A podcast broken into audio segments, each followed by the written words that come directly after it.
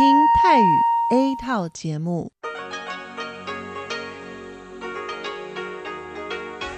ที่นี่สถานีวิทยุเรดิโอไต้หวันอินเตอร์เนชั่นแนลกลับมาฟังขณะนี้ท่านกำลังอยู่กับรายการภาคภาษาไทยเรดิโอไต้หวันอินเตอร์เนชั่นแนลหรือ RTI ออกกระจายเสียงจากกรุงไทเปไต้หวันสาธารณรัฐจีนเป็นประจำทุกวันนะครับนอกจากรับฟังทางเครื่องรับวิทยุได้แล้วยังสามารถรับฟังรายการผ่านระบบออนไลน์ได้ที่ thai.rti.org.tw หรือที่ RTI Fanpage นะครับขอเชิญติดตามรับฟังรายการของเราได้ตั้งแต่บัดนี้เป็นต้นไป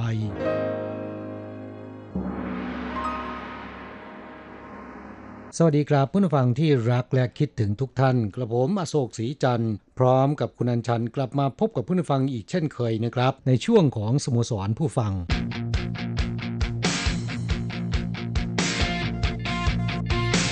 ข่าวเด่นประเด็นร้อนคุณฟังค่ะอากาศสัปดาห์นี้กำลังเย็นสบายนะคะครับรู้สึกได้เลยว่าเย็นกว่าสัปดาห์ก่อนนะค่ะช่วงต้นสัปดาห์มีฝนตกโปรยปลายลงมานะคะก็มีความรู้สึกว่าแหมเย็นพอสมควรก็ต้องระมัดระวังกันอากาศเย็นสบายในช่วงฤดูใบไม้ร่วงนั้นที่ผ่านมาเนี่ยคนไต้หวันนิยมเดินทางไปท่องเที่ยวกันนะคะแล้วก็โรงงานบริษัทต่างๆเนี่ยก็นิยมพาพนักงานเนี่ยเดินทางท่องเที่ยวนะคะเป็นฤดูท่องเที่ยวว่างั้นเถอะค่ะก็เป็นฤดูท่องเที่ยวในประเทศยิ่งปีนี้เนี่ยเนื่องจากว่าสถานการณ์โควิด -19 ในต่างประเทศยังรุนแรงคนไต้หวันไม่มีใครกล้าเดินทางไปต่างประเทศกันนะคะก็เลยพลอยทำให้การท่องเที่ยวในประเทศเนี่ยโอ้ยบูมสุดๆเห็นว่าบูมที่สุดในรอบ10ปีทีเดียวนะคะครับแม้นอยากจะไปเที่ยวต่างประเทศแต่ประเทศอื่นๆยังปิดเมืองปิดประเทศกันอยู่นะไปไม่ได้ค่ะหรือไปได้ก็กลัวหรือถ้าหากว่าไปได้จริงๆก็ไม่ค่อยมีคนกล้าไปกันเท่าไหร่นะคะทำให้ในช่วงนี้เนี่ยเจอวันหยุดสุดสัปดาห์หรือวันหยุดยาวเมื่อไหร่เนี่ยโหสถานที่ท่องเที่ยวในไต้หวันนั้นคนคลาคร่ำนะคะเนืองแน่นไปด้วยนักท่องเที่ยวนี่ก็เป็นผลดีที่ไต้หวันการระบาดของโควิด -19 นั้นไม่ถึงกับรุนแรงเพราะฉะนั้นผู้คนยังคงกล้าเดินทางไปท่องเที่ยวกันแล้วก็เดี๋ยวนี้คนออกไปข้างนอกที่ไม่ได้อยู่ในสถานที่ที่ปิดหรือว่า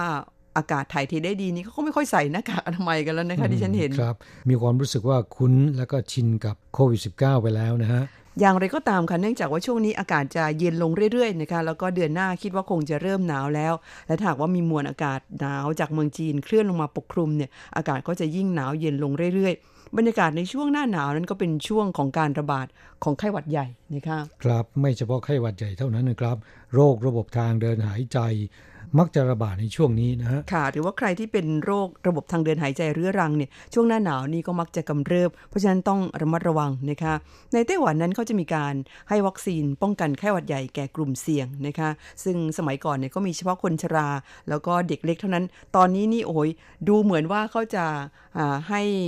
วัคซีนกับกลุ่มเสี่ยงนี่ครอบคลุมมากเลยทีเดียวนะคะครับคนอายุ50ปีขึ้นไปก็ฉีดได้แล้วนะฮะค่ะได้ฉีดฟรีกันแล้วนะคะและเนื่องจากว่าปีนี้เนี่ยมีการระบาดของโควิด -19 ด้วยผู้คนเลยตื่นตัวไปฉีดวัคซีนกันใหญ่อย่างปีที่แล้วนี่เชื่อไหมวัคซีนเหลือนะคะครับมีคนจำนวนมากไม่อยากไปฉีดวัคซีนกันนะผิดกับปีนี้ที่คนแห่กันไปฉีด2ล้านกว่าโดสเนี่ยภายใน3ชั่วโมงหมดนะค่ะเขาเริ่มให้วัคซีนฟรีมาตั้งแต่วันที่5ตุลาคมที่ผ่านมาเห็นบอกว่าวันไหนก็คนแน่นไปหมดเลยนะคะดิฉันเนี่ยยังไม่ได้ไปฉีดเลยเพราะว่าขี้เกียจไปเบียดคนตอนนี้เนี่ยบางพื้นที่โดยเฉพาะเขตภาคกลางภาคใต้ในชุมชนที่สถานีอนามัยมีไม่ค่อยจะถี่เท่าไหร่นักนะคะชาวบ้านก็แห่ไปรอฉีดกันปรากฏว่าบางวันนี่วัคซีนไม่พอนะคะในช่วงสัปดาห์นี้ก็มีสื่อหลายกระแสไปรายงานกันว่าโอ้ยนี่คนตื่นตัวกันมากเลยไปฉีดวัคซีนกันเยอะวัคซีนเริ่มขาดแคลนแล้วกระมังกระทรวงสาธารณสุขไต้หวันออกมารับประกันนะคะบอกว่าไม่ต้องห่วงมีเพียงพอนะคะแล้วก็จะรีบทยอยจัดสรรออกสู่ระดับท้องถิ่นอย่างทั่วถึงนะคะเพราะฉะนั้นก็ไม่ต้องกลัวกันค่ะแม้นคำเตือนจะออกมาเช่นนี้นะครับแต่ผู้คนก็ยังผวากันนะ อีกเรื่องหนึ่งเป็นเรื่องของปริมาณน้ำฝนที่ น้อยมากนะครับในปีนี้เมื่อเทียบกับปีก่อนๆ นะฮะค่ะในช่วงสัปดาห์นี้เนี่ยก็เริ่มมีการจำกัดการใช้น้ำแล้วใน4เมืองนะคะคือที่เถาหยวนซินจูเหมียวลี่แล้วก็ไถจงสาเหตุก็เนื่องมาจากว่าน้ำในเขื่อนทางภาคเหนือภาคกลางตอนนี้เนี่ยแห้งขอดนะคะบางแห่งนั้นก้นเขื่อนนี้โผล่ออกมารถบรรทุกวิ่งเข้าไปได้เลยนะคะข่าวบอกว่าปีนี้เนี่ยเป็นปีที่ช่วงฤดูฝนซึ่งมักจะมีพายุไต้ฝุ่นมาเนี่ยในมหาสมุทรแปซิฟิกหรือว่าทะเลจีนใต้พายุไต้ฝุ่นก่อตัวขึ้นณสัปดาห์นี้เนี่ย16ลูกแต่ไม่มีลูกไหนเลยเฉียดเข้ามาใกล้ไต้หวันนะคะครับแม้ว่าที่ภาคเหนือจะมีฝนตกโปรยปรายอยู่บ้างนะครับแต่ก็มีปริมาณน้ำฝนน้อยมากนะฮะเก็บน้ำไม่ได้นะคะครับก็เลยทำให้เขื่อนต่างๆทั่วไต้หวันตอนนี้ประสบกับภาวะวิกฤตนะค่ะระดับน้ำเนี่ยต่ำกว่า 50% เกือบทุกแห่งนะค่ะนับตั้งแต่วันพุธที่ผ่านมาคือพุธที่14ตุลาคมเนี่ยนะคะ4เมืองทางภาคเหนือแล้วก็ไถจงเนี่ยได้ประกาศลดปริมาณการจ่ายน้ำในช่วงกลางคืนแล้วนะคะแล้วก็สำหรับการจ่ายน้ำเพื่อภาคการเกษตรนั้นตอนนี้งดทั้งหมดนะคะเพราะว่าน้ำไม่พอใช้แล้วค่ะโดยทางสำนักงานทรัพยากรน้ำของไต้หวันออกมาเปิดเผยว่านี่เป็นครั้งแรกในรอบ56ปีหรือว่าตั้งแต่ปีคริสต์ศักราช1964เป็นต้นมาที่ในช่วงหน้าฝนไต้ฝุ่นก่อตัวขึ้นเป็น10ลูกแต่ไม่มีลูกไหนพัดเข้าสู่ไต้หวันเลยแม้แต่ลูกเดียวนะคะทำให้ปีนี้เนี่ยเขื่อนต่างๆเนี่ยเก็บน้ำไม่ได้ไม่มีน้ำเพิ่มเติมขึ้นเลยแม้แต่ไต้ฝุ่นลูกล่าสุดลูกที่16เมื่อช่วงวันจันทร์ที่ก่อตัวขึ้นชื่อไต้ฝุ่นนางกาเนี่ยนะคะปรากฏว่าตอนแรกๆเนี่ยก็จับตากันว่าจะมาไต้หวันหรือเปล่าก็ลุ้นกันสุดท้ายนี่พัดไปที่เกาะไหหลำของจีนนะคะไม่เฉียดเข้าใกล้ไต้หวันเลยเหตุที่เป็นเช่นนี้ผู้เชี่ยวชาญอุตุนิยมวิทยานะครับหลายคนบอกว่าเกิดจากความกดอากาศในมหาสมุทรแปซิฟิกสูงผิดปกติและก็ไต้หวันก็อยู่ในย่านบริเวณนี้ด้วยทำให้พายุไต้ฝุ่นซึ่งก่อตัวแล้วก็ดูท่าว่าจะพัดเข้าสู่ไต้หวันแต่เมื่อเข้าใกล้แล้วก็จะเบี่ยงเบนทิศทางไปที่อื่นนะค่ะข้อดีก็คือไต้ฝุ่นไม่มานี่มันก็ไม่เกิดความเสียหายนะคะเพราะที่ผ่านมานั้นไต้ฝุ่นเข้าเนี่ยมันก็มีความเสี่ยงหากว่าลมแรงฝนตกหนักเนี่ยก็อาจจะมีความเสียหายเกิดขึ้นแต่ไต้ฝุ่นไม่มานี่ข้อเสียก็อย่างที่เรียนไปน้ำไม่พอใช้นะคะเหือดแห้งกันไปหมดอย่างเช่นเขื่อนที่มีชื่อว่าหมิงเต๋อที่เมืองเหมียวลี่ตอนนี้น้ำเหลือแค่ประมาณ 20% เท่านั้นเองนะคะน้อยมากเขื่อนซือเหมินเนี่ยเหลือแค่ประมาณ 40% กว่าเท่านั้นบริเวณต้นเขื่อนซึ่งเป็นต้นน้ำเนี่ยแห้งถึงขนาดที่รถบรรทุกวิ่งเข้าไปได้เลยนะคะเห็นบอกว่าตอนนี้เนี่ยทางสำนักงานทรัพยากรน้ำเนี่ยเขาก็เลยถือโอกาสนี้ขุดลอกก้นเขื่อนซะนะคะครับเอาตะกอนดินทรายออกนะฮะค่ะเพราะที่ผ่านมาหลายปีนั้นก็ไม่ได้มีการขุดลอกเขื่อนกันเลยนะคะจึงมีหินดินทรายทั้งหลายแหละตกตะกอนทับถมกันมากขึ้นเรื่อยๆนะคะแล้วก็จากการที่มีการขุดลอกเนี่ยก็พบว่าตอนนี้เนี่ยดินหินทรายที่ทับถมกันในเขื่อนซือเหมือนเนี่ยมีปริมาณมากถึง106ล้านลูกบาศก์เมตรคิดเป็น1ใน3ของความจุทั้งหมดของเขื่อนที่มี309ล้านลูกบาศก์เมตรโอ้ยนี่น้ำมานี่ดิฉันว่าถึงน้ำเต็มเขื่อนนี่จริงๆมีน้ำอยู่แค่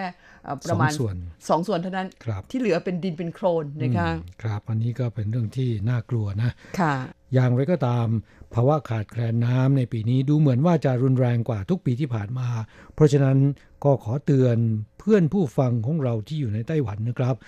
ต้องประหยัดการใช้น้ำโดยเฉพาะคนที่อาบน้ำวันละ2 หนเนี่ยลดช่วงเช้าลงเถิดประกอบกับช่วงนี้อากาศก็เย็นนะแหมจริงๆอาบน้ำเนี่ยมันก็ไม่ค่อยเปลืองเท่าไหร่ดิฉันว่านะคะมันไปเปลืองเรื่องของเครื่องซักผ้านะคะแล้วก็ชักโครกซึ่งใช้น้ำค่อนข้างเยอะครับก็ร่วมด้วยช่วยกันนะครับส่วนเพื่อนผู้ฟังที่อยู่ในประเทศไทยนั้นทราบว่าปีนี้น้ำฝนเนี่ยมันเยอะมากนะจนท่วมพื้นที่หลายแห่งค่ะก็ไม่ทราบว่าเพื่อนผู้ฟังที่รับฟังรายการในวันนี้อยู่ที่เมืองไทยเนี่ยที่บ้านของท่านนั้นสภาพการเกี่ยวกับเรื่องของฝนฟ้าเนี่ยเป็นยังไงกันบ้างนะคะถ้าหากว่ามีเวลาเนี่ยก็เขียนมาเล่าให้ฟังกันบ้างค่ะครับอีกเรื่องหนึ่งที่น่าเป็นห่วงนะฮะไต้หวันกำลังเผชิญวิกฤตประชากรนะครับเด็กเกิดน้อยแผนกกุมารเวชเนี่ยปิดเปื้อนเพียบทั่วไต้หวันเหลือไม่ถึง 1,000 แห่งนะโอ้โหเมื่อวันที่10ตุลาคมที่ผ่านมานะครับนอกจากจะเป็นวันฉลองวันชาติแล้วเนี่ยยังเป็นอีกวันหนึ่งที่มักจะถูกนำมาเป็นดัชนีของแนวโน้มประชากรไต้หวันในอนาคตด้วยนะฮะยังไงคะ คือเด็กที่เกิดในวันชาติชาวไต้หวันจะเรียกกันว่าเด็กวันชาติหรือกัวชิ่งเป่าเป่าพ่อแม่ชาวไต้หวันทั่วไปเนี่ยก็อยากจะให้ลูกของตนเกิดในวันชาติเพราะถือเป็นวันสี่มงคลฉลองวันชาติทีไรก็จะได้ฉลองวันเกิดลูกไปพร้อมๆกันนะครับดังนั้นที่ผ่านมาเนี่ยสื่อต่างๆจึงมักจะรายงานว่าปีนี้มีเด็กวันชาติเกิดกี่คนเมืองไหนมากสุดเป็นต้นนะฮะแต่ว่าช่วงหลายปีที่ผ่านมานี้จำนวนเด็กวันชาติเนี่ยลดน้อยลงตามอัตราการเกิดของไต้หวันที่ร่วงต่ำลงนะครับโดยเมื่อประมาณ20ปีที่แล้วเด็กวันชาติในพื้นที่เฉพาะไทเปที่เดียวนะครับมีจำนวนหลายร้อยคนแต่ว่าปีนี้มีประมาณ30คนเท่านั้นนะโอ้ยนี่ลดจากเลข3หลักเหลือ2หลักเองนะคะครับและแผนกกุมารเวชของสถานพยาบาลต่างๆทั่วไต้หวันต่างก็รู้สึกได้อย่างเด่นชัดเลยทีเดียวว่าปีนี้มีเด็กวันชาติเกิดใหม่น้อยกว่าทุกปีก็ทำให้บรรดากุมารแพทย์สายหัวไปตามๆกันแต่ด้วยเหตุนี้นะครับแผนกหรือคลินิกสูตินารีเวชแล้วก็กุมารเวชนะครับต้องปิดตัวลงจำนวนมากเพราะว่าลูกค้าน้อยลงไม่คุ้มกับค่าใช้จ่ายสูตินารีแพทย์ต้องเปลี่ยนอาชีพไปทำศัลยกรรมเสริมสวยซึ่งมีรายได้ดีกว่านะครับหลายฝ่ายได้แต่ฝากความหวังไว้กับรัฐบาลจัดสรรงบประมาณอุดหนุนและส่งเสริมให้หนุ่มสาวแต่งงานแล้วก็มีบุตรเพิ่มขึ้นแต่ผู้เชี่ยวชาญในนักวิชาการหลายรายก็บอกว่าการแจกเงินอย่างเดียวยากที่จะแก้ปัญหาเรื่องนี้ได้นะฮะอันนี้เป็นเรื่องจริงนะครับเพราะว่าที่ผ่านมานั้นนโยบายส่งเสริมให้ผู้คนมีบุตรเนี่ยปรากฏว่าเมืองไหนๆก็ใช้วิธีแจกเงินนะคะคือลูกคนที่1ให้เท่าไหร่คนที่2ให้เท่าไหร่ที่มากที่สุดเห็นจะได้แก่แถวเกาะรอบนอกนะคะได้กัน 3-4 หมื่นแต่ว่าเมืองอื่นๆนั้นก็ได้กันประมาณ 10,000-20,000 ซึ่ง 10,000-20,000 นี่มันไม่พอนะคะครับเงินที่ใช้แจกเหล่านี้นะครับ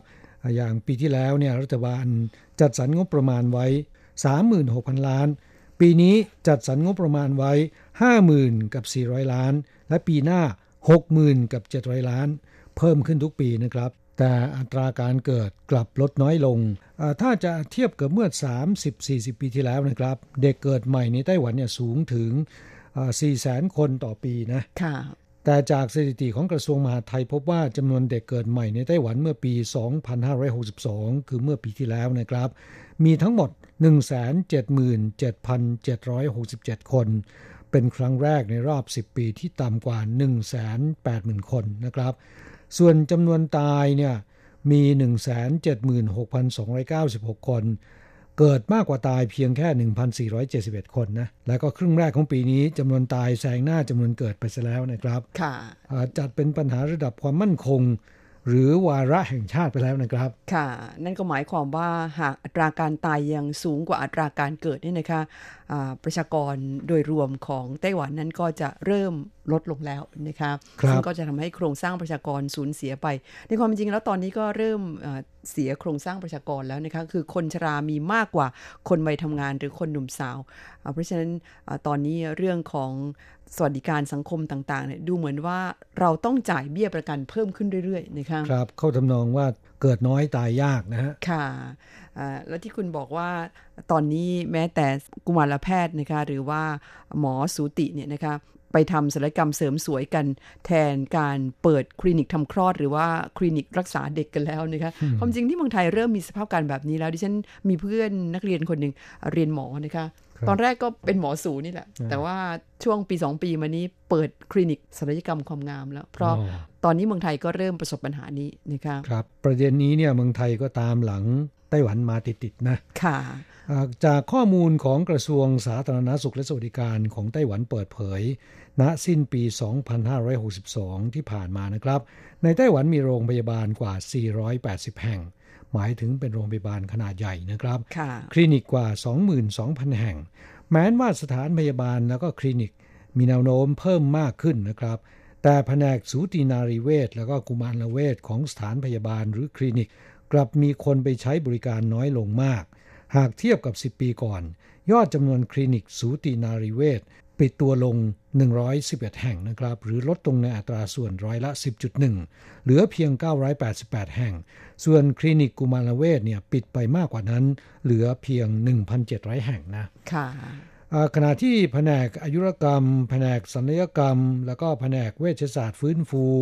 ของสถานพยาบาลต่างๆและคลินิกต่างๆสมัยก่อนคนไปใช้บริการไม่มากเท่าไหร่นะครับปัจจุบันมีผู้ป่วยไปใช้บริการมากขึ้นและสถานบำบัดและฟื้นฟูซึ่งผู้ป่วยส่วนใหญ่เป็นผู้สูงอายุก็เพิ่มขึ้นอย่างพรวดพราดนะครับมีจำนวนถึง 23,000 แห่งด้วยกันนี่ก็เป็นสภาพการที่น่าเป็นห่วงของไต้หวันนะฮะค่ะแล้วก็สะท้อนให้เห็นถึงสภาพสังคมในไต้หวันในปัจจุบันด้วยนะคะไม่ทราบว่าผู้ฟังมีความคิดเห็นเกี่ยวกับเรื่องที่เรานำมาคุยให้ฟังในวันนี้อย่างไรก็สามารถแสดงความคิดเห็นเข้ามาแลกเปลี่ยนกันได้นะคะ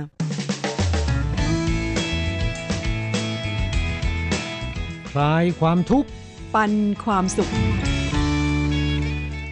ครับช่วงนี้มาตอบจดหมายของผู้ฟังนะครับฉบับแรกในวันนี้มาจากคุณชัยนรงค์สุจิรพรนะคะเป็นผู้ฟังจากที่กรุงเทพมหานครเป็นมอนิเตอร์ของทางสถานีคุณชัยนรงค์เขียนเข้าสู่รายการมาเมื่อวันที่27กันยายนบอกว่าเรียนทีมงาน RTI สิ่งที่ส่งมาด้วย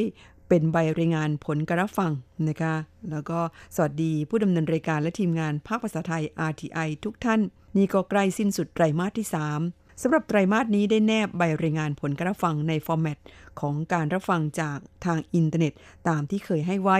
ซึ่งอยู่ในชีทชื่อ3ที่ต่อเพิ่มเข้ามาโดยแยกข้อมูลของไตรมาสที่แล้วและรวมมาให้ด้วยรายละเอียดตามไฟล์ที่ส่งมาหากเทียบกับการรับสัญญาณวิทยุในเขตที่พักอาศัยช่วงเดือนกรกฎาคมถึงกันยายนได้ซินโปเฉลี่ยเพียง1111เท่านั้นแสดงว่าเขตที่คุณชัยนรงค์พักอยู่นั้น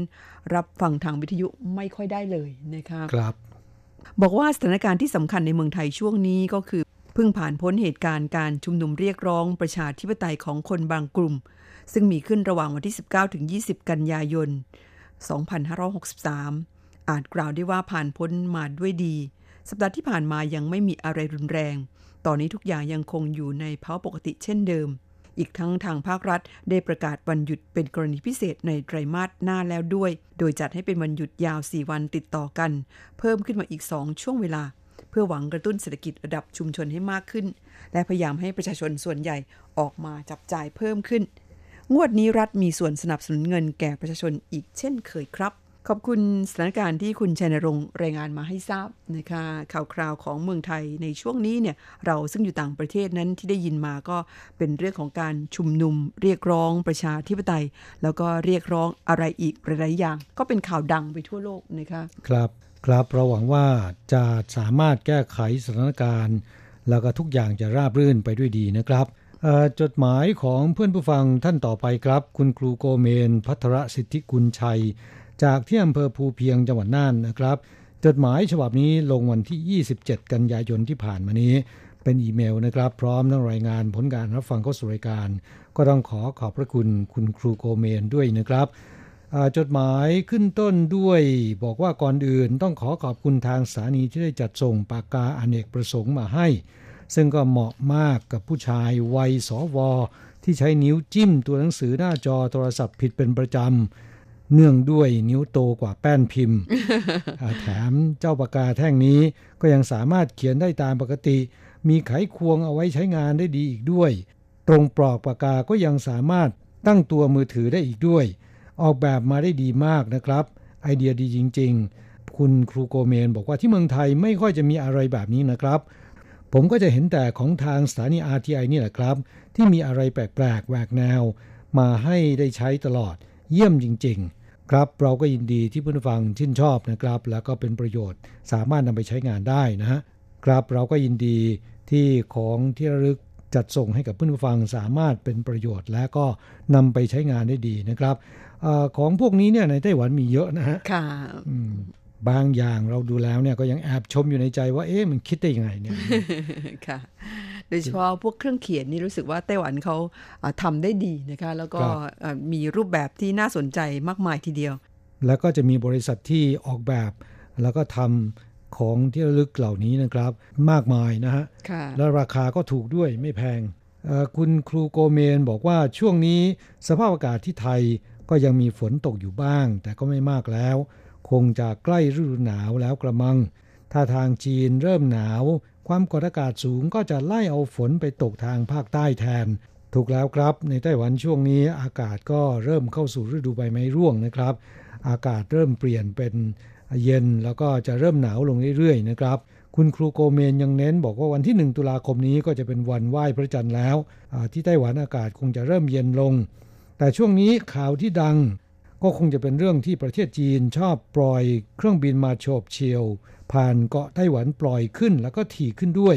หวังว่าจะไม่ส่งกองกำลังมาบุกไต้หวันนะครับอย่างไรก็ตามนักวิเคราะห์บอกว่าจีนอาจจะบุกไต้หวันในวันเลือกตั้งประธานาธิบดีของสหรัฐเพราะว่าในช่วงนั้นสหรัฐอเมริกากำลังยุ่งกับเรื่องภายในประเทศดังนั้นจึงเหมาะที่จะส่งกำลังทหารเข้ายึดเกาะไต้หวันไว้ไม่อยากให้เป็นเช่นนั้นเลยครับอันนั้นก็เป็นนักวิเคราะห์เขาพูดกันนะ แต่ข้อเท็จจริงแล้วก็คงไม่เป็นแบบนั้นนะครับพูดถึงเรื่องนี้ก็อยากจะเล่าให้ฟังว่าจริงๆแล้วเนี่ยคนไต้หวันก็ไม่ค่อยตื่นเต้นกับเรื่องพวกนี้เท่าไหร่นักนะคือบินมาบ่อยซะจนชินซะแล้ว และคนส่วนใหญ่ก็เชื่อว่าไม่เกิดสงครามนะ แน่นอนครับการทำสงครามหากว่าสมรภูมิอยู่ที่ไต้หวันก็ได้รับความเสียหายมากมายแต่อย่าลืมว่าคนที่โจมตีก็จะได้รับการตอบโต้เช่นกันเพราะว่าการสู้รบในปัจจุบันเนี่ยมันไม่เหมือนสมัยก่อนต้องใช้กำลังคนเข้าไปบุกหรือว่าใช้ยิงปืนใหญ่นะครับในปัจจุบันใช้ยิงจรวดเอานะค่ะจะว่าไปแล้วนะคะการยกพลขึ้นบกหรือว่าการใช้กำลังทหารเข้าไปสู้รบกันแทบจะไม่มีความสำคัญแล้วนะคะครับอย่างไรก็ตามนะครับเราก็หวังว่าคงไม่เกิดเหตุการณ์เช่นนี้ขึ้นนะครับก็อยากจะให้สองฝั่งช่องแคบไต้หวันเนี่ยอยู่กันอย่างราบรื่นมีสันติภาพแล้วก็ร่วมมือกันพัฒนาเศรษฐกิจให้ดีขึ้นนะค่ะก็หวังเป็นเช่นนั้นนะคะครับการเมืองเนี่ยน้อยๆหน่อยเอาเรื่องเศรษฐกิจก่อนนะค่ะส่วนเรื่องที่วิเคราะห์กันว่าช่วงที่เหมาะสำหรับการทำสงครามคือในวันเลือกตั้งประธานาธิบดีของสหรัฐอเมริกาครับในปีนี้การเลือกตั้งสหรัฐอเมริกาครับนับจากนี้ไปไม่กี่สัปดาห์เนี่ยเป็นช่วงที่มีความสำคัญต่อทั่วโลกนะครับเนื่องจากวันเลือกตั้งของอเมริกากำลังจะเริ่มขึ้นแล้วนะวันที่3พฤศจิกายนนี้นะครับค่ะเพราะฉะนั้นช่วงนี้ก็จะเป็นช่วงที่เขาหาเสียงกันดีเบตหรือว่าโต้วาทีกันครับและการเลือกตั้งของสหรัฐอเมริกาในครั้งนี้ก็ทำให้ผู้คนทั่วโลกผวาไปตามๆกันนะครับอาจจะมีแนวโน้มว่าเกิดข้อพิพาทเรื่องการเลือกตั้งนะคือคนแพ้ไม่ยอมแพ้ ก็คงต้องรอดูกันต่อไปนะคะว่าสหรัฐอเมริกาซึ่งเป็นต้นแบบประชาธิปไตยเนี่ยท้ายที่สุดแล้วจะยังคงรักษาค่านิยมประชาธิปไตยได้ต่อไปหรือไม่นะคะและสาเหตุที่ทั่วโลกจับตามองการเลือกตั้งผู้นำสหรัฐในครั้งนี้ก็เนื่องจากว่าสหรัฐเป็นประเทศใหญ่นะคะแล้วก็ทุกสิ่งทุกอย่างที่เกิดขึ้นในสหรัฐนั้นมันกระเทือนไปทั่วโลกนะคะครับหากว่าไม่ได้รับการจัดการโดยดีนะครับสหรัฐอเมริกาอาจจะเสื่อมถอยลงเรื่อยๆนะจากมหาอำนาจกลายเป็นเสือไม่มีเล็บค่ะมาตอบจดหมายอีกฉบับหนึ่งกันค่ะจากเพื่อนฟังในไต้หวันคุณทศพลนะคะหรือคุณตัวชาเผิงเป็นเพื่อนฟังที่อยู่ในเรือนจำไทเปซึ่งตั้งอยู่ที่เขตกุยซานนครเถาหยวนคุณทศพลนะคะก็เป็นมิตรเก่าในรายการของเราเขียนจดหมายฉบับนี้เข้าสู่รายการมาใช้ภาษาจีนเขียนเข้ามานะคะก็อย่างที่เราชมไปว่าเขียนภาษาจีนได้ดีทีเดียวบอกว่านี่ฮาวเหล่าชื่อบอกว่าผมทศพลอยู่ในเรือนจำนะครับชื่นชอบฟังรายการ RTI โดยเฉพาะชื่นชอบฟังการรายงานข่าวนะคะบอกว่าใกล้ถึงฤดูหนาวแล้วตอนนี้อากาศเริ่มเย็นลงเรื่อยๆก็หวังว่าผู้จัดแล้วก็ผู้ฟัง RTI ทุกท่านโดยเฉพาะเพื่อนฟังที่มาทำงานกันในไต้หวันเนี่ยจะดูแลสุขภาพร่างกายให้แข็งแรงสมบูรณ์นะคะแนะนำว่าหน้าหนาวเนี่ยดื่มนมแล้วก็รับประทานผลไม้เยอะๆหน่อยนะคะจะเป็นผลดีต่อสุขภาพไม่ต้องกลัวอ้วนคุณทศพลบอกว่าช่วงหน้าหนาวเนี่ยทานเยอะหน่อยอ้วนนิดนึงก็ไม่เป็นไร เพราะว่าสุขภาพสำคัญที่สุดดิฉันนึกว่าคุณจะพูดว่าอ้วนนิดหน่อยก็ไม่เป็นไรเพราะว่าหน้าหนาวเนี่ยใส่เสื้อคลุมตัวใหญ่ๆไม่มีใครเห็นพุงใช่ไหมคะครับหน้าหนาวถ้าอ้วนหน่อยนะครับก็จะทำให้ร่างกายมีพลังงานเผาผลาญทำให้ไม่ค่อยหนาวเท่าไหร่นะค่ะคือมีพลังงานที่จะนำไปเผาผลาญเพื่อให้สู้กับความหนาวเย็นได้นะคะครับแต่อย่างไรก็ตามต้องอ้วนแบบพอดีนะอย่าอ้วนเยอะ แล้วก็เรื่องอาหารในช่วงหน้าหนาวเนี่ยดิฉันอยากจะคุยเสริมอีกนิดนึงแนะนำเพื่อนฟังที่มาทำงานที่นี่กันนะคะคนไทยเรานี่ไม่ได้แบ่งอะค่ะว่าอาหารช่วงหน้าหนาวหน้าร้อนนี่ต้องกินให้แตกต่างกันนะคะแต่ว่าคนไต้หวันนั้นโอ้ยเรื่องอาหารการกินกับฤดูกาลกับอากาศนี่เขาแบ่งกันอย่างชัดเจนนะคะช่วงหน้าหนาวนี่ส้มตำขอให้น้อยหน่อย นะคะเพราะว่ามันไม่ได้ให้พลังงานแก่ร่างกายเท่าไหร่นักแถมเป็นอาหารที่มีธาตุเย็นเดี๋ยวร่างกายของเราเย็นสู้ความหนาวไม่ได้นะคะและที่สำคัญน้ำเย็นนี่ก็ให้เลิกนะคะช่วงหน้าหนาวควรดื่มน้ำอุ่นทานอาหารอุ่นๆหรืออาหารร้อนๆนะคะที่เพิ่งปรุงสุกใหม่ๆยิ่งดีพวกยำพวกส้มตำอะไรพวกนี้นี่ช่วงหน้าหนาวนี่งดได้จะดีนะคะครับเอาไว้ทานหน้าร้อนนะค่ะอันนี้เป็นเรื่องของอาหารที่มีผลต่อสุขภาพนะคะมาอยู่ในไต้หวันเนี่ยอย่างที่เขาบอกเข้าเมืองตาหลิวให้หลิวตาตามครับความจริงแล้วอาหารก็เป็นยาอย่างหนึ่งนะครับหากว่าเราทานอาหารอย่างเหมาะสมเนี่ยก็จะทำให้สุขภาพร่างกายของเรามีภูมิต้านทานที่ดีขึ้นนะครับโอกาสที่จะเจ็บป่วยเป็นโรคภัยไข้เจ็บก็จะลดน้อยลงนะเพื่อนฟังที่อยู่ในไต้หวันน่าจะลองสังเกตดูนะคะว่าช่วงหน้าหนาวเนี่ยร้านที่ขายอาหารโดบหรืออาหารบำรุงร่างกายเนี่ยจะเริ่มเปิดนะคะแต่ว่าช่วงหน้าร้อนนี่หลายร้านนี่เขาจะปิดไปขายพวกอย่างอื่นแทนนะคะพวกเครื่องดื่มเย็นๆอะไรพวกนี้แต่พอช่วงหน้าหนาวปุ๊บเนี่ยร้านตุนเป็ดตุนยาจีนตุนอะไรทั้งหลายแหล่นี่จะเปิดเพิ่มขึ้นมากมายนะคะเพราะอาหารพวกนี้เนี่ยดีต่อสุขภาพแล้วก็ทำให้เราสู้อากาศหนาวได้เพื่อนฝั่งน่าจะลองไปชิมกันดูบ้างนะคะไม่แพงอย่างที่คิดแล้วก็ดีต่อสุขภาพด้วยพูดถึงอาหารแล้วรู้สึกว่าคุยได้ยาว จดหมายของคุณทศพลฉบับนี้ยังบอกว่าต้นปีหน้าเห็นบอกว่าจะมีวัคซีนโควิด -19 ออกมาแล้วจะได้ไม่ต้องกลัวโควิดกันอีกต่อไปนะคะทั่วโลกจะได้กลับเข้าสู่สภาวะปกติสักทีโดยเฉพาะในไต้หวันด้วยก็เหมือนกันความจริงแม้ว่ามีวัคซีนแล้วหรือว่าโควิด -19 จะทุเลาลงแล้วดิฉันว่าคนก็ไม่สามารถกลับไปสู่สภาวะเดิมได้อีกนะคะครับไม่ว่าสถานการณ์จะเป็นอย่างไรก็ตามนะครับเราควรที่จะปกป้องตัวเองด้วยการใส่หน้ากากตลอดเวลาอันนี้ผมคิดว่าน่าจะเป็นส่วนหนึ่งของชีวิตประจำวันนะถ้าสามารถทำได้เช่นนี้เนี่ยก็จะทำให้เราลดความเสี่ยงในการที่ป่วยเป็นโรคทางเดินหายใจนะครับไม่ว่าจะเป็นโรคไข้หวัดใหญ่หรือโควิด -19 สามารถที่ป้องกันได้นะฮะนอกจากนั้นยังป้องกันฝุ่นละอองที่จะสูดดมเข้าไปในปอดของเราได้นะครับค่ะยิ่งช่วงหน้าหนาวเนี่ยใส่หน้ากากอนามัยนี่หรือว่าหน้ากากทั่วไปนี่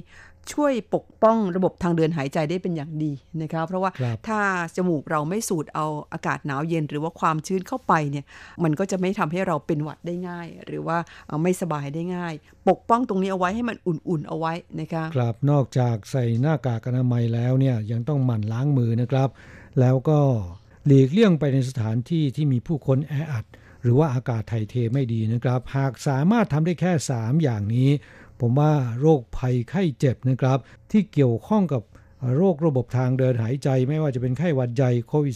-19 ความเสี่ยงจะลดลงไปมากเลยทีเดียวนะครับค่ะให้ยึดหลักการนี้เอาไว้นะคะไม่ว่าโควิดจะไปแล้วหรือยังนะคะครับคุณทศพลอยู่ในเรือนจำที่กุยซานเนี่ยไม่ทราบว่าหน้ากากอนามัยเนี่ยเขามีแจกหรือว่าต้องซื้อขาดแคลนไหมนะครับค่ะนี่เล่าเข้ามาในตอนท้ายนะคะบอกว่าสำหรับผมเองเนี่ยอยากให้โควิดไปไวๆนะคะแล้วก็พวกผมซึ่งอยู่ในเรือนจำเนี่ยออกไปไหนก็ต้องสวมหน้ากากอนามัยตลอดเวลานะคะนี่เขาแจกใช่ไหมครับไม่ทราบเหมือนกันไม่ได้บอกมานะคะไม่ทราบว่าวันนี้คุณรับฟังรายการอยู่หรือเปล่าคือเราอยากจะรู้ว่าเพื่อนฝั่งที่อยู่ในเรือนจำนั้นหน้ากากอนามัยนี่ทางเรือนจำแจกกันหรือไงหรือว่าต้องซื้อนะคะครับก็ขอให้เพื่อนผู้ฟังเราทุกคนนะครับไม่ว่าจะอยู่ในไต้หวันหรือที่เมืองไทยปลอดโรคปลอดภัยนะครับค่ะเวลาในรายการวันนี้ใกล้จะหมดลงแล้วนะครับเราทั้งสองต้องกล่าวคำอำลากับผู้ฟังไปชั่วคราวจะกลับมาพบกันใหม่ที่เก่าเวลาเดิมในสัปดาห์หน้าสำหรับวันนี้สวัสดีครับสวัสดีค่ะ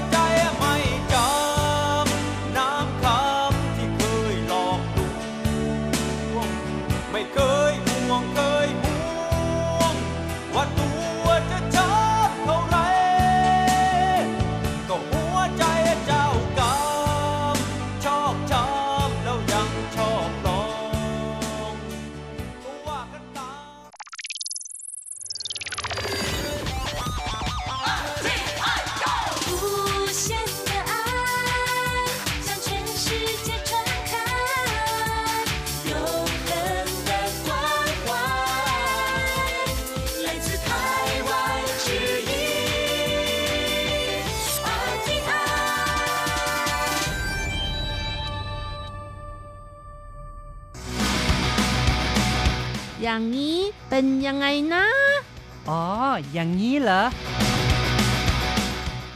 ผู้เฒ่าวัย88ปีขายเต้าห้วยถ้วยละ20เหรียญไต้หวันลูกค้าสั่งแล้วไม่ซื้อผู้ว่ามาช่วยอุดหนุนหญิงใจบุญมาช่วยเหมา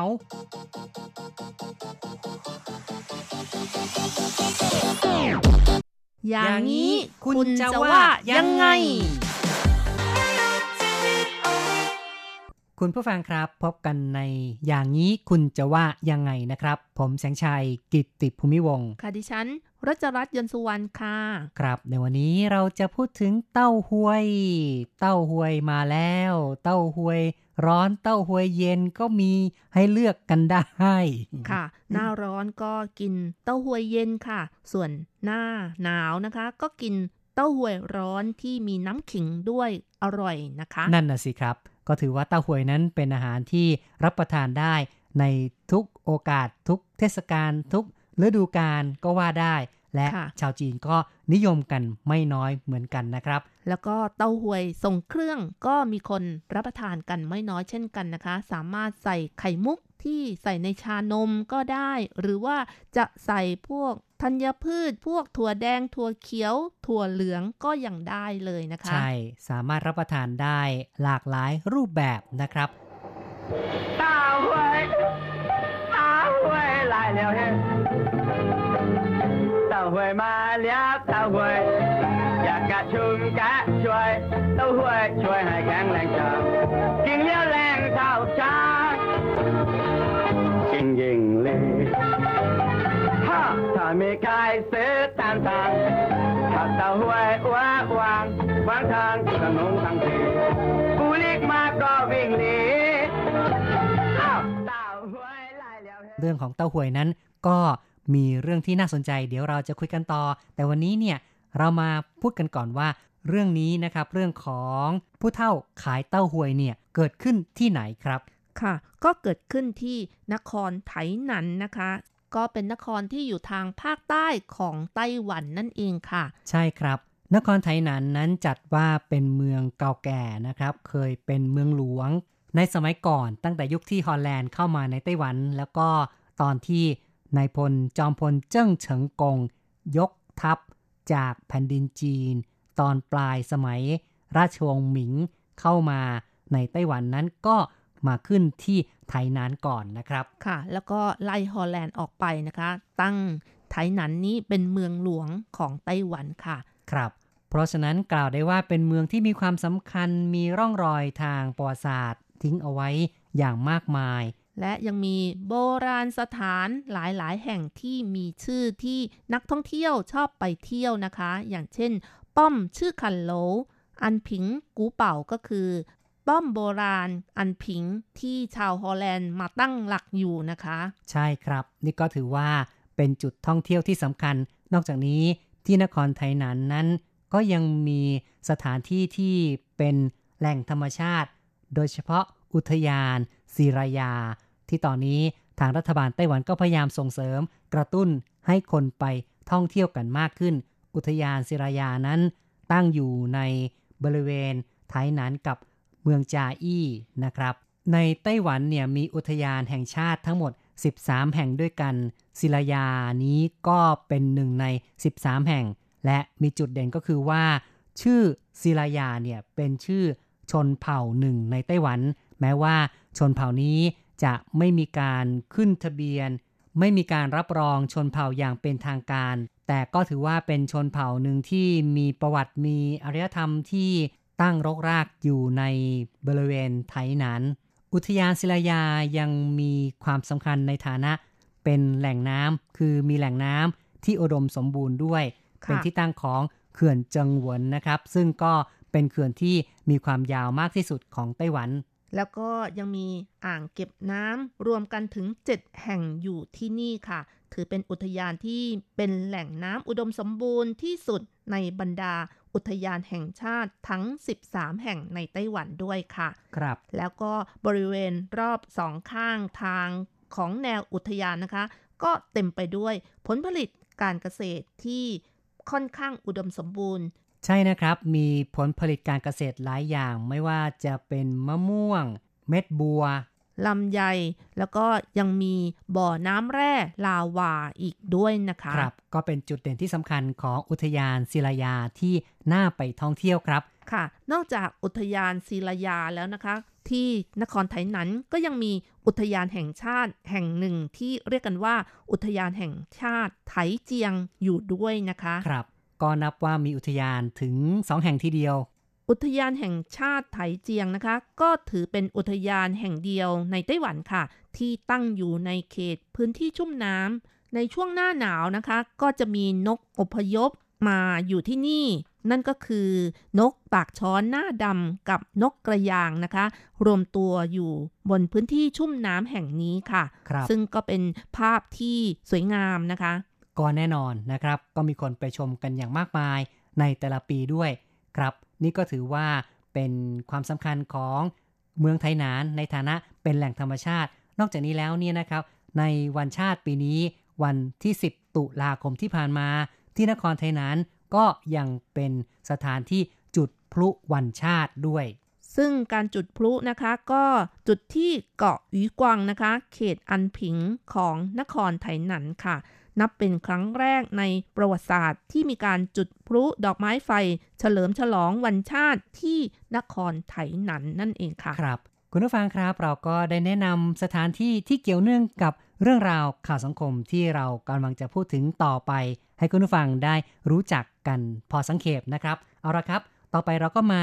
ฟังเรื่องราวข่าวสังคมเกี่ยวกับเต้าหวยกันครับ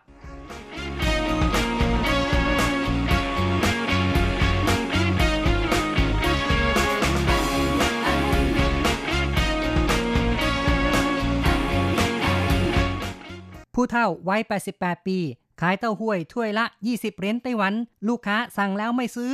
ผู้ว่ามาช่วยอุดหนุนหญิงใจบุญมาช่วยเหมาที่เขตยงคังนครไทยนั้นผู้เฒ่าวัย88ปีตื่นตี 4:00 ทำเต้าห้วยผลิตวันละ40ถ้วยขายถ้วยละ20เหรียญไต้หวันปริมาณไม่มากแต่ต้องใช้เวลาขายถึง4ชั่วโมงออกจากบ้าน 7:00 นลัดเลาะไปตามตรอกซอยจนถึง 11:00 นจึงขายหมดกลับบ้านพักผ่อนวันหนึ่งมีรายได้800เหรียญไต้หวันหักต้นทุนแล้วเหลือกำไรน้อยมากวันที่10กันยายนที่ผ่านมาหวังเว่ยเจ๋อผู้ว่าการนครไทยนั้นทราบข่าวผู้เฒ่าถูกกันแกล้งจึงมาช่วยอุดหนุนด้วยตนเองผู้เฒ่ายิ้มร่าเริงยังมีหญิงใจบุญอีกคนหนึ่งอาศัยอยู่ที่นครเกาสงดันดนมาที่ไทยนั้นขอซื้อ160ถ้วยสั่งจองตั้งแต่วันอังคารถึงวันศุกร์เหมาหมด4วันจ่ายเงินเรียบร้อยผู้เฒ่าทำเต้าหวยเสร็จหญิงดังกล่าวจ้างแท็กซี่มารับของตั้งแต่ 8:00 น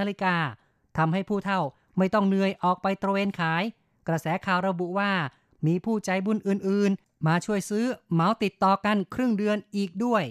กรณีผู้เฒ่าถูกกันแกล้งเป็นเรื่องที่มีผู้โพสต์ข้อความด้วยความคึกขนองว่าตนเองสั่งผู้เฒ่าทำเต้าหวยแล้วไม่ซื้อแถมโอ้อวดว่าได้ขโมยเงินของผู้เฒ่าด้วยตำรวจสอบสวนพบว่าผู้โพสต์ข้อความทาง FB ใช้ชื่อบัญชีปลอมยังตามตัวผู้โพสต์ที่แท้จริงไม่ได้อย่างไรก็ตามจากการสอบถามผู้เฒ่าได้รับคำตอบว่าในช่วงนี้ไม่มีผู้สั่งแล้วไม่ซื้อแต่เคยมีลูกค้าจอง10ถ้วยแล้วไม่มารับของเป็นเรื่องเกิดขึ้นนานมากแล้ว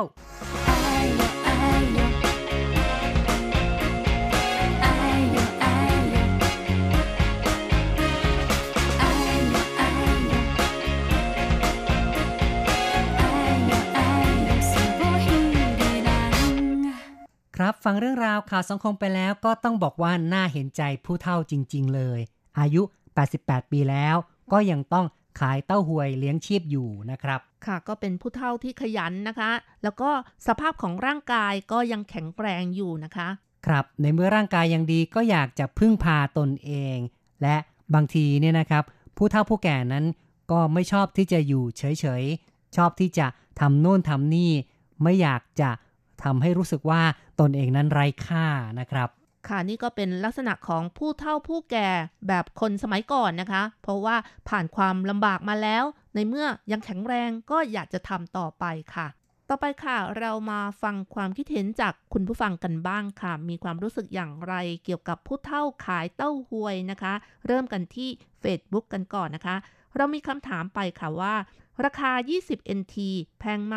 ทำไมต้องแกล้งผู้เฒ่าด้วยใครอยู่ไทยนั้นเคยไปอุดหนุนหรือเปล่าคุณชอบเต้าหวยไหมนะคะคุณผู้ฟังก็ตอบกันมาอย่างล้นหลามเลยนะคะเริ่มกันที่คุณเย่หวันผิงนะคะบอกว่าสมาชิกทุกคนที่บ้านทานประจำค่ะเต้าหวยแต่ไม่ได้อยู่ไทยนั้นอยู่ไทเปเลยอดอุดหนุนอากงเลยอ๋อหมายถึงว่าคุณเย่หวันผิงอาศัยอยู่ที่ไทเปก็เลยไม่สะดวกที่จะไปไทยนั้นคงไม่ได้ไปอุดหนุนผู้เฒ่านั่นเองนะครับค่ะทั้งที่สมาชิกทุกคนในบ้านก็ชอบรับประทานเต้าหวยนะคะครับคุณเพนภูไทยบอกว่าราคานี้ไม่แพงค่ะไม่เข้าใจว่าทำไมต้องแกล้งคุณลุงด้วยนั่นน่ะสิครับก็แค่20 NT เท่านั้นเองเนาะนะครับคนที่ใช้นามว่าฉันคนเดิมนะคะก็บอกว่าเต้าหวยไต้หวันอร่อยชอบกินค่ะอ๋อเป็นอีกคนหนึ่งนะครับที่ชอบเต้าหวยครับคุณชุติชัยคำพาภัยนะคะบอกว่าถูกมากครับเถาหยวนถ้วยละ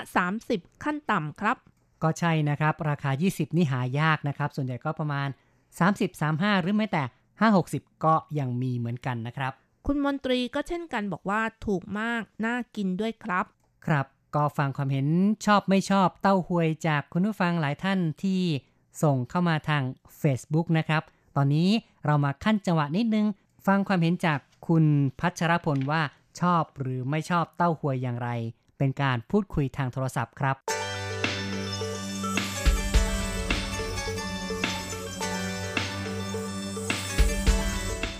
ไม่ทราบว่าเคยรับประทานเต้าหวยของไต้หวันไหมครับเต้าหวาหรือว่าเต้าหวยรู้จักไม่เอ่ยเต้าหวยครับก็เป็นอาหารประเภทเต้าหู้นิ่มๆนะครับที่ตักใส่ถ้วยแล้วก็จะมีเครื่องมีถั่วแดงถั่วเขียวมีเม็ดอีอะไรเงี้ยนะครับเต้าหวยอ่ะนะครับคุณพัชรพลเคยรับประทานไหมครับเคยครับครับรู้สึกอย่างไรบ้างชอบไม่ชอบอ๋อก็ไม่ใช่ว่าก็ไม่ใช่ก็ไม่ชอบนะครับก็กินได้อ๋อกินได้นะครับก็ส่วนไม่ค่อยชอบกินแบบนั้นเลยอ๋อไม่ค่อยนิยมเท่าไหร่นักนะครับแต่ก็กินได้เนาะใช่นะครับมีความรู้สึกอย่างไรเอ่ยครับเวลารับประทานเข้าไปเนี่ยก็เหมือนกับว่ากินในของหวานอะไรประมาณนี้อ๋อนะครับแสดงว่าปกตินี่ไม่ชอบของหวานเท่าไหร่นักใช่ไหมใช่ครับแล้วอาหารประเภทเต้าหู้ล่ะครับเต้าหู้อ่อนอย่างเงี้ยนะครับรับประทานได้ไหมเอ่ยกินได้ครับพอกินได้ถ้าเป็นของแบบของทำเป็นอาหารทั่วไปก็โอเคแต่ว่าเต้าหวยทำเป็นของหวานก็เลยไม่ชอบเนาะใช่ครับนะครับปกติแล้วชอบอาหารอะไรของไต้หวันบ้างครับปกติชอบกินพวกประเภทขนมพวกอะไรนะตั้นปิ่งพวกส้มปิ่งอะไรพวกนั้นนะอ๋อแล้วก็หมูครับก็เป็นประเภทตั้นปิ่งนะครับนะครับแล้วก็ขนมอะไรที่ปิ้งย่างอ๋อปิ้งย่างๆก็ชอบเหมือนกันนะครับแม้ตามสไตล์ชาวไทยเราเลยเนาะก็ชอบของแห้งๆหน่อยนะครับแล้วถือว่าอยู่ในไต้หวันนี่อาหารการกินเรียกว่าถูกปากไหมส่วนใหญ่แล้วก็รับประทานได้หรือเปล่าครับก็ทานได้ครับทานได้เนาะนะครับถือว่ายังได้อยู่แต่ว่าถ้าเป็นเต้าหวยนี่ก็ไม่ชอบเท่าไหร่นักนะครับก็ขอบคุณเนาะที่พูดคุยกับเรานะครับครับผมครับสวัสดีครับครับสวัสดีครับ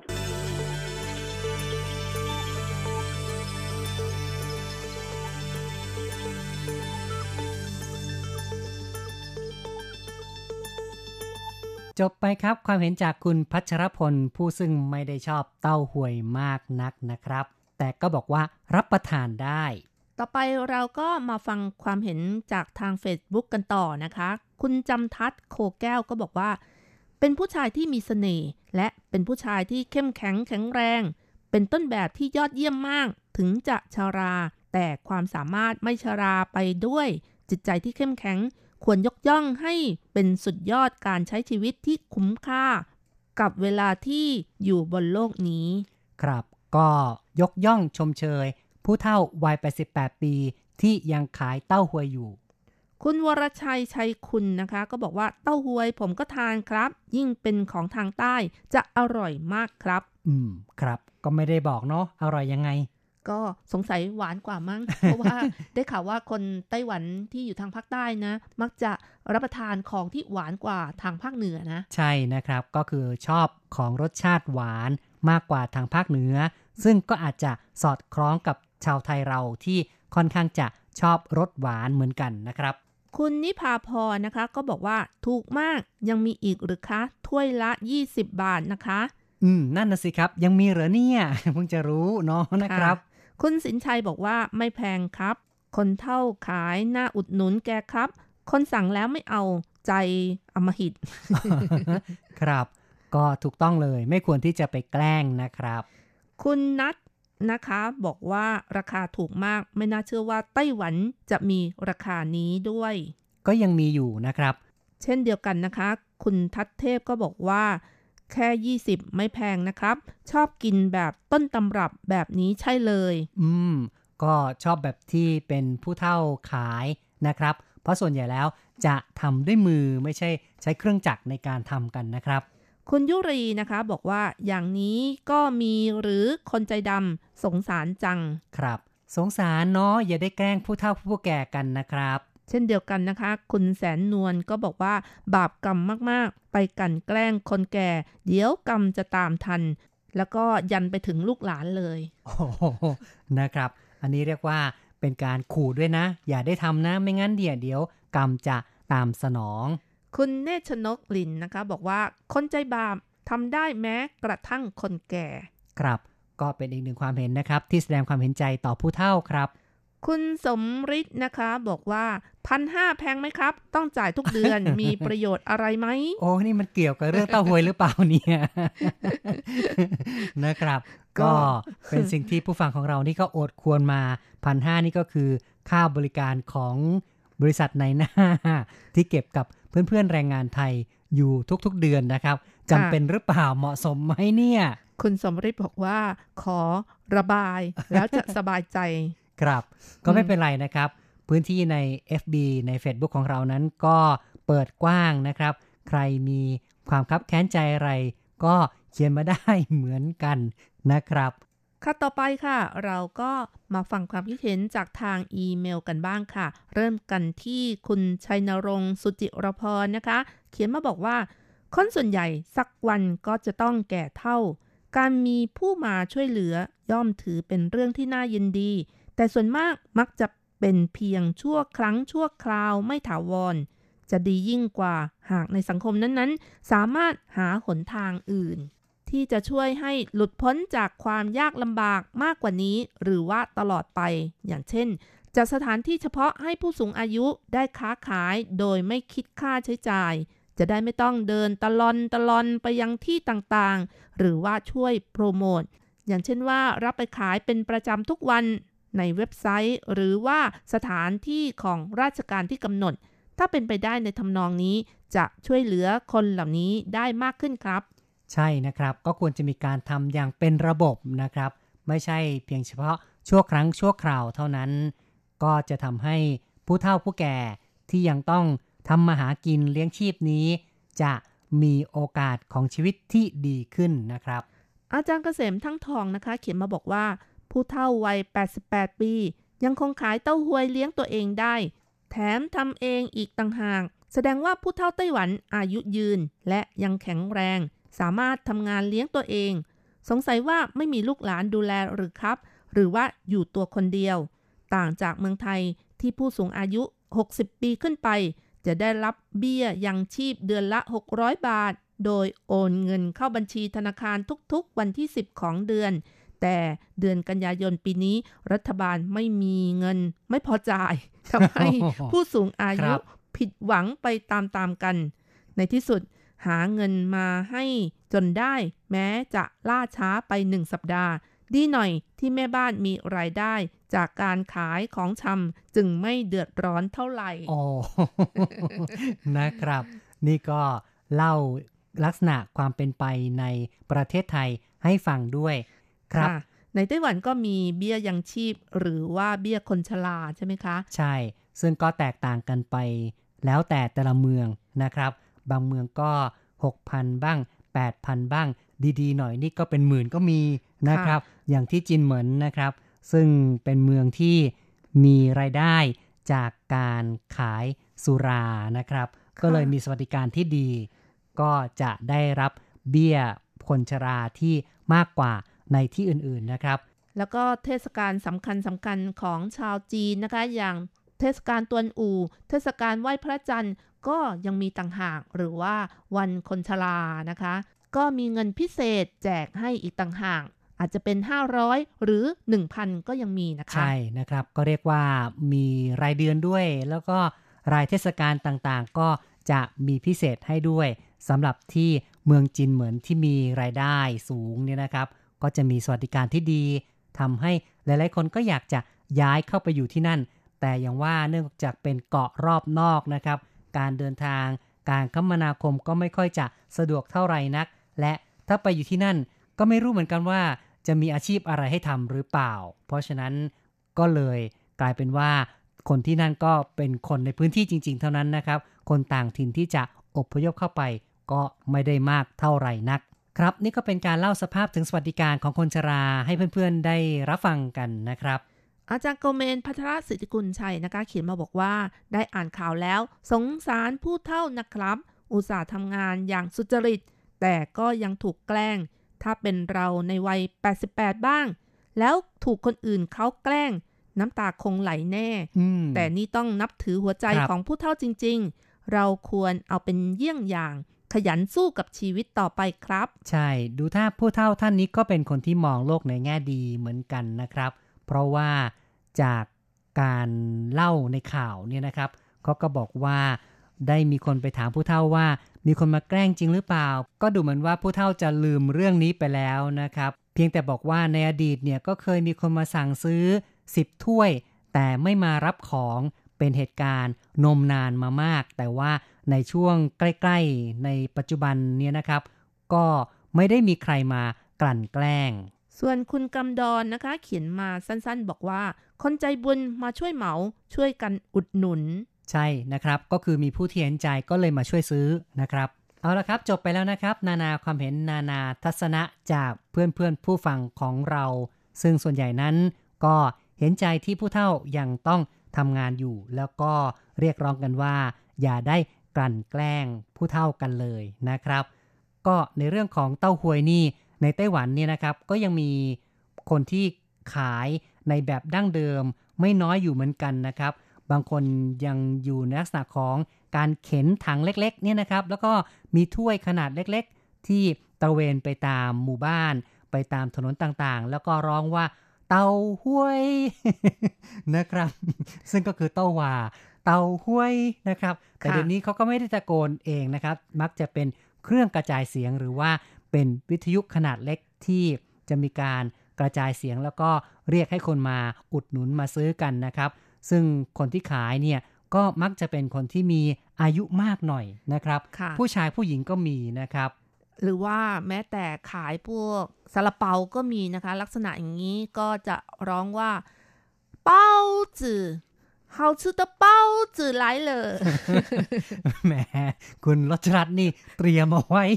นะครับเพื่อนะคะแก่ลงแล้วก็ไม่มีอะไรทำก็คงจะไปขายซาลาเปาหรือว่าเต้าหวยกันบ้างนะคะใช่นะครับเป้าจื่อก็คือซาลาเปาแล้วก็เต้าหวยนี่นะครับก็เป็นเต้าหวาหรือว่าเต้าหวยนั่นเองล่ะครับสำหรับรูปแบบของเต้าหวยในไต้หวันนอกจากจะเป็นการขายแบบ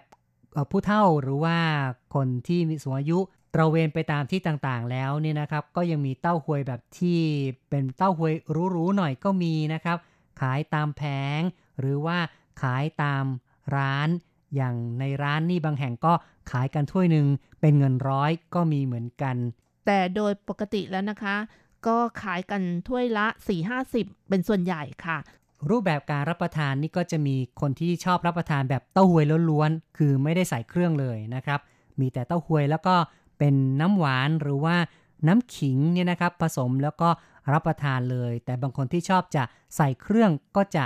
ใส่ถั่วแดงถั่วเขียวเม็ดบัวขนมอีหรือว่า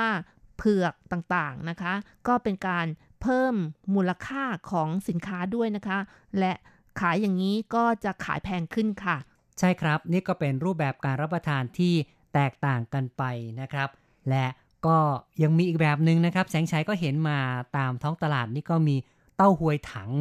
นะครับคือเป็นเต้าหวยล้วนๆเลยก็สามารถจะขายให้แก่ผู้ที่สามารถซื้อไปทั้งถังแล้วก็ไปซื้อเครื่องเองไปเตรียมเครื่องเองหรือแม้แต่เป็นแบบ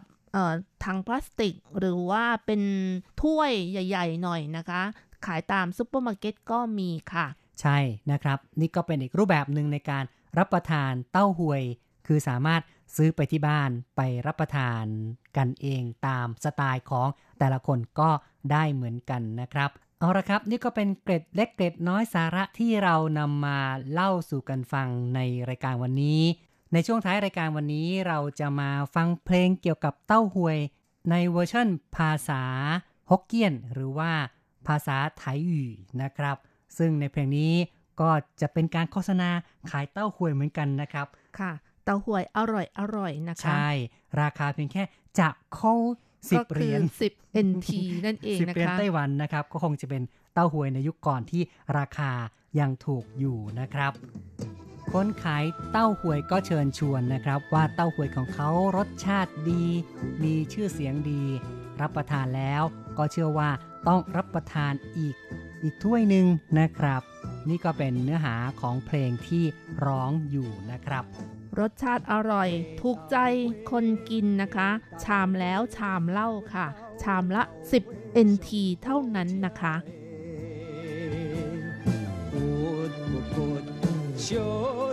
阮家的豆花名声好诶，土豆烂烂，香汁咸咸，一碗食了，再来一碗。